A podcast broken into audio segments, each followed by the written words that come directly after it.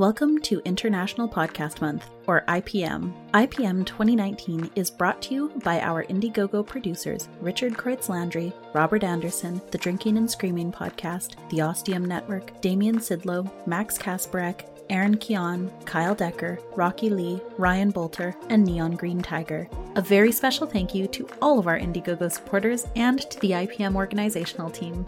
And now, on to the episode.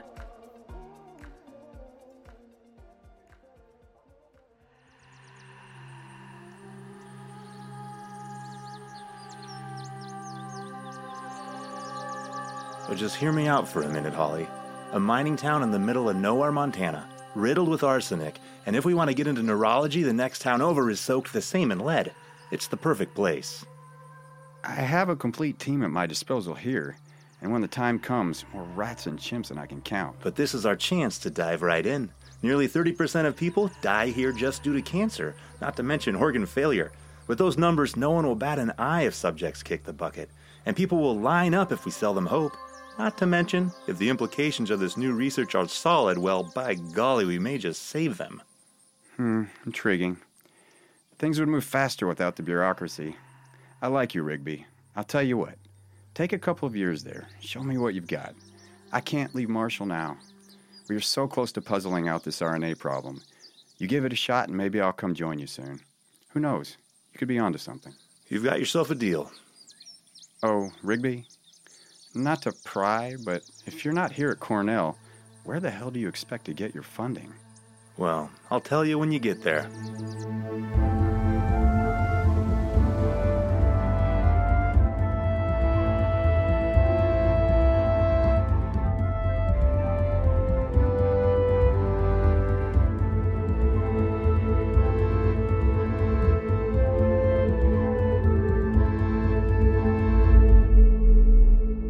You're listening to Husk.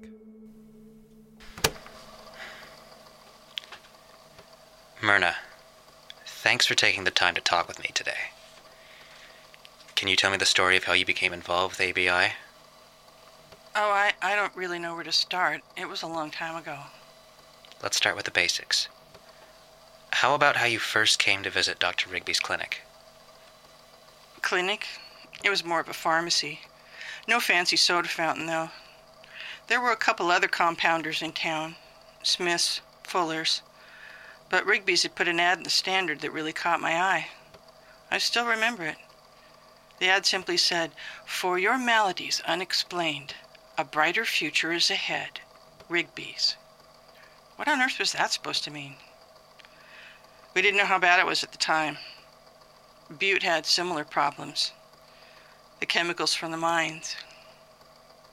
Daddy had died from unknown causes. Everyone was afraid to look into why all the deaths were happening back in those days. For good reason, too. We all knew we weren't going to like what we found. I was 32, two children, a husband. I began coughing up blood. I was very alarmed, of course, but then it went away. I tried to convince myself it was just a fluke, but I knew this was how it started with others around town. I was terrified. A brighter future, I thought. I went in the very next morning.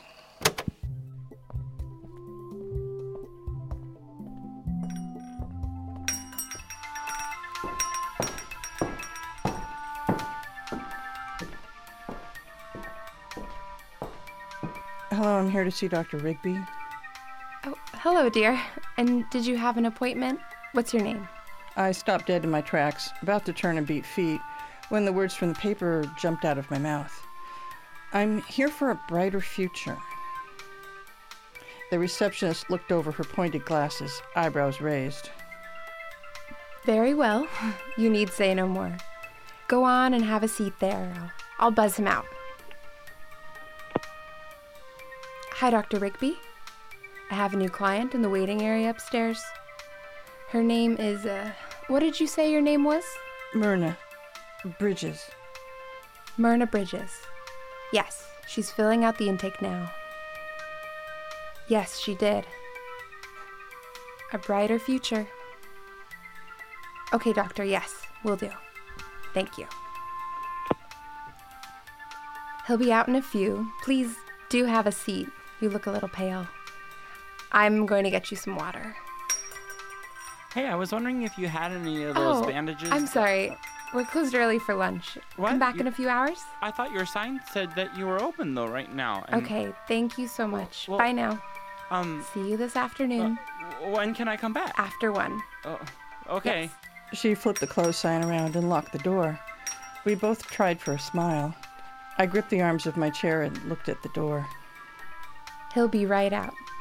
I promise you, you are in good hands. We are just so happy the ad spoke to you. You have nothing to fear. Thanks.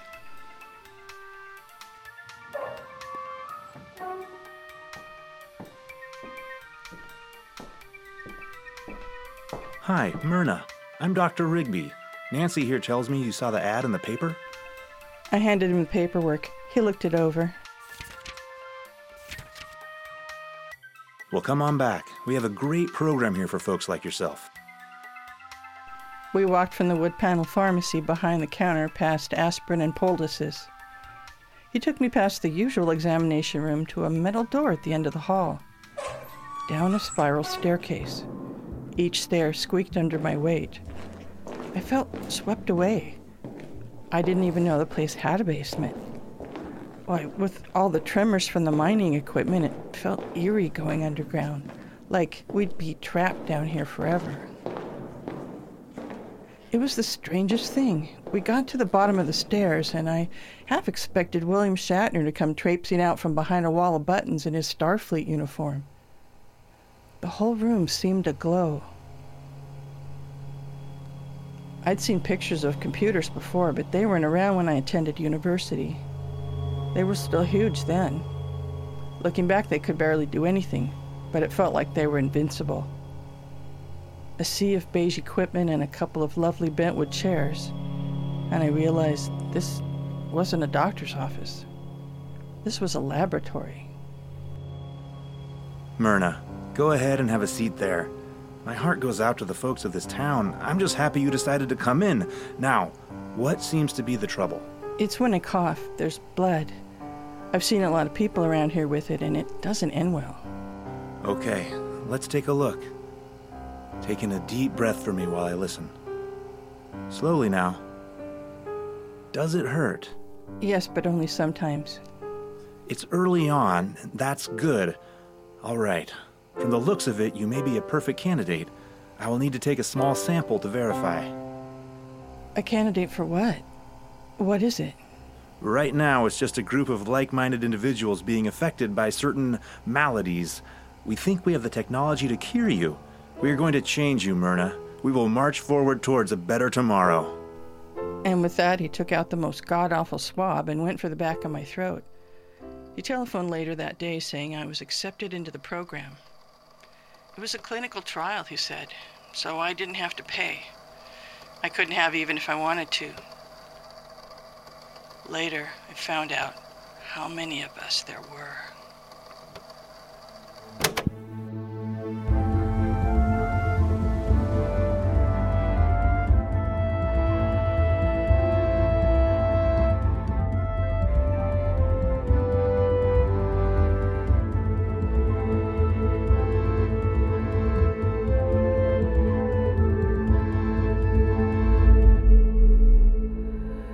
Husk is created and produced in Portland, Oregon by Emma Brown and Sean Aplanell. Associate producer Elliot Jacobson. Voices by Michael Burles, Josh Paxton, Austin Hatfield, Elizabeth Zimmerman, and Elizabeth Champion. For a full list of cast and characters and more of the story, go to our website at huskpodcast.com. This episode of Husk was specially produced for International Podcast Month. To find a huge variety of awesome shows, go to their website at internationalpodcastmonth.com.